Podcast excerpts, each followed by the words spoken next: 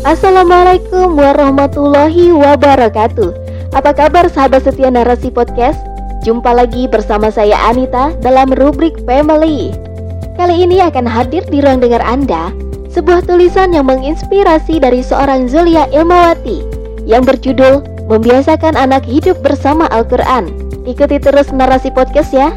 Narasi Post Cerdas dalam literasi media Bijak menangkap peristiwa kunci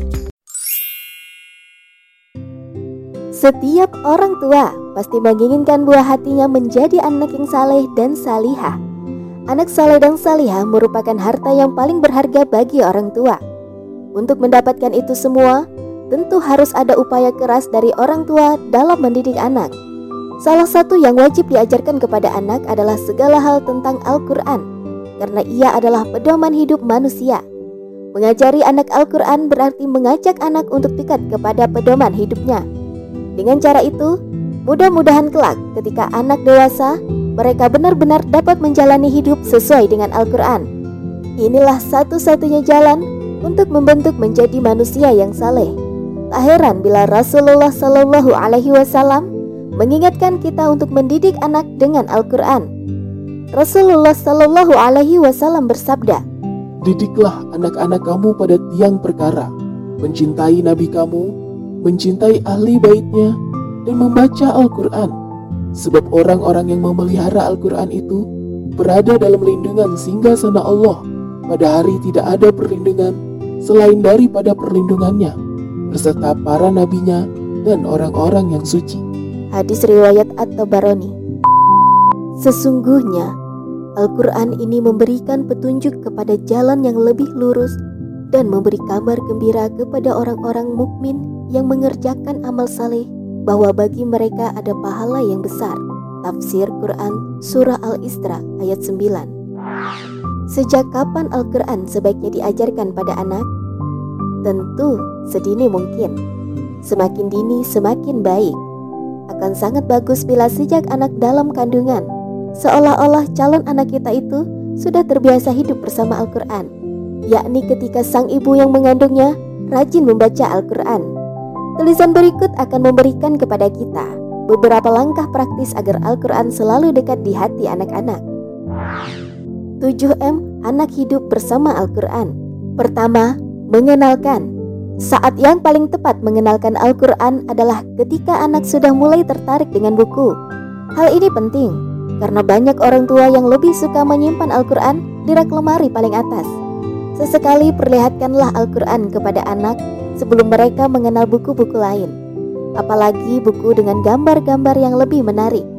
Mengenalkan Al-Quran juga bisa dilakukan dengan mengenalkan terlebih dulu huruf-huruf hijaiyah, bukan mengajarinya membaca, tetapi sekedar memperlihatkannya sebelum anak mengenal A, B, C, D.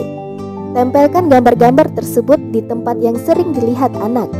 Tentu dilengkapi dengan gambar dan warna yang menarik.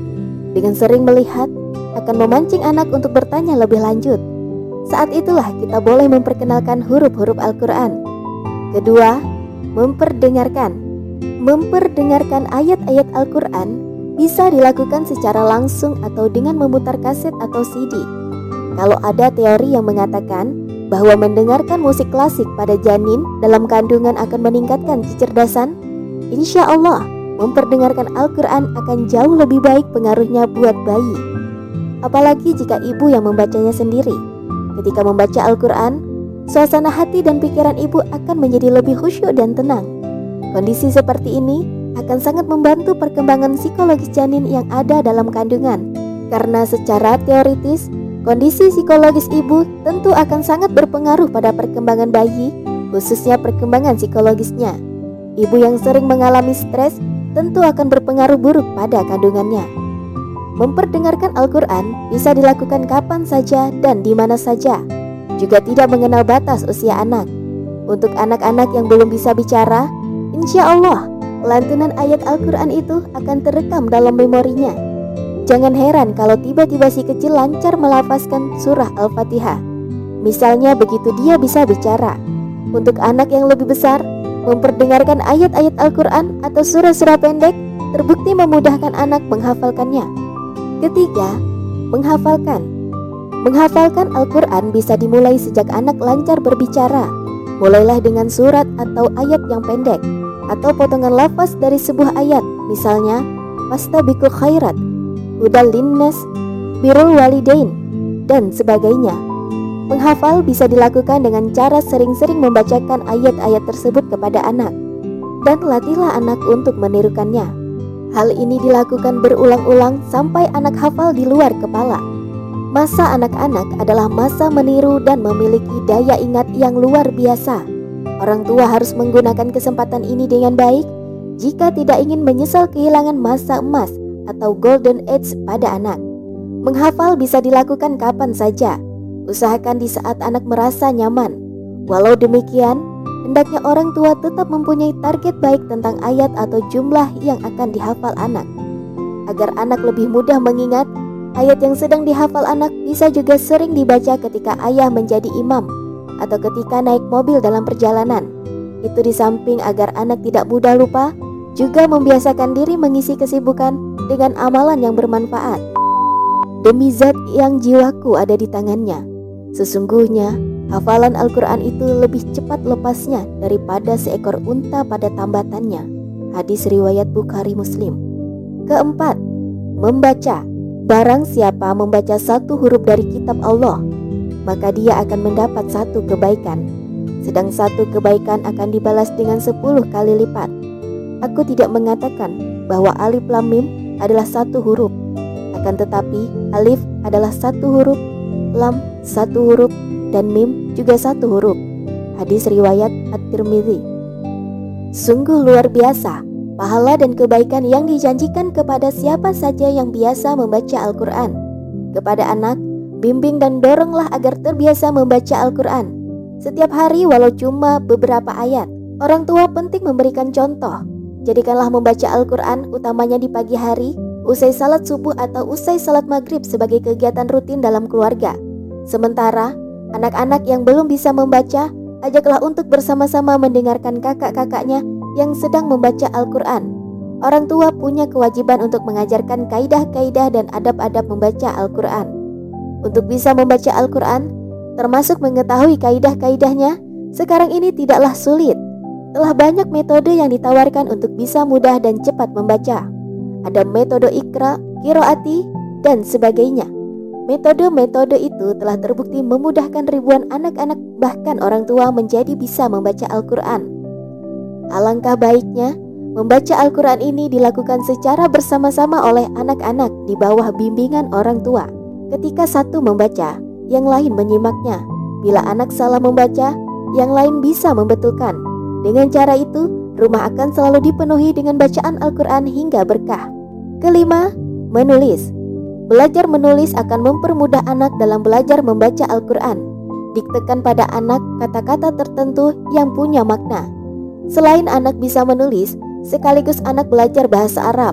Mulailah dengan kata-kata pendek, seperti misalnya untuk mengenalkan tiga kata, alif, ba, dan dal. Anak diminta menulis a, ba, da. Tolong tuliskan Arabnya ya. A, ba, da. Artinya diam. Ba, da, a. Yang ini juga artinya mulai dan sebagainya. Sesekali di rumah, coba adakan lomba menulis ayat Al-Quran. Berilah hadiah untuk anak yang paling rapi menulis. Jika anak memiliki kemampuan yang lebih dalam menulis huruf Al-Quran, bisa dikembangkan lebih lanjut dengan mempelajari seni kaligrafi. Rangkaian huruf menjadi suku kata yang mengandung arti bertujuan untuk melatih anak dalam memperkaya kosakata. Di samping memberikan kesempatan bagi mereka untuk bertanya tentang setiap kata yang diucapkan serta mengembangkan cita rasa seni mereka. Jadi, tidak hanya bertujuan mengenalkan huruf Al-Quran semata. Keenam, mengkaji. Ajaklah anak mulai mengkaji isi Al-Quran. Ayah bisa memimpinnya setelah salat maghrib atau subuh. Paling tidak seminggu sekali kajian sekeluarga ini dilakukan. Tema yang diangkat bisa saja tema-tema yang ingin disampaikan berkaitan dengan perkembangan perilaku anak selama satu minggu atau beberapa hari. Kajian bersama dengan merujuk pada satu atau dua ayat Al-Quran ini sekaligus sebagai sarana tausiah untuk seluruh anggota keluarga atau sekali waktu tema yang akan dikaji diserahkan kepada anak-anak. Ada kalanya anak yang diminta untuk memimpin kajian. Orang tua bisa memberi arahan atau koreksi bila ada hal-hal yang kurang tepat. Cara ini sekaligus untuk melatih keberanian anak menyampaikan isi Al-Quran. Ketujuh, mengamalkan dan memperjuangkan.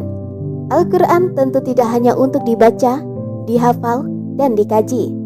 Tetapi justru yang paling penting adalah diamalkan seluruh isinya dan diperjuangkan agar Al-Quran benar-benar dapat menyinari kehidupan manusia.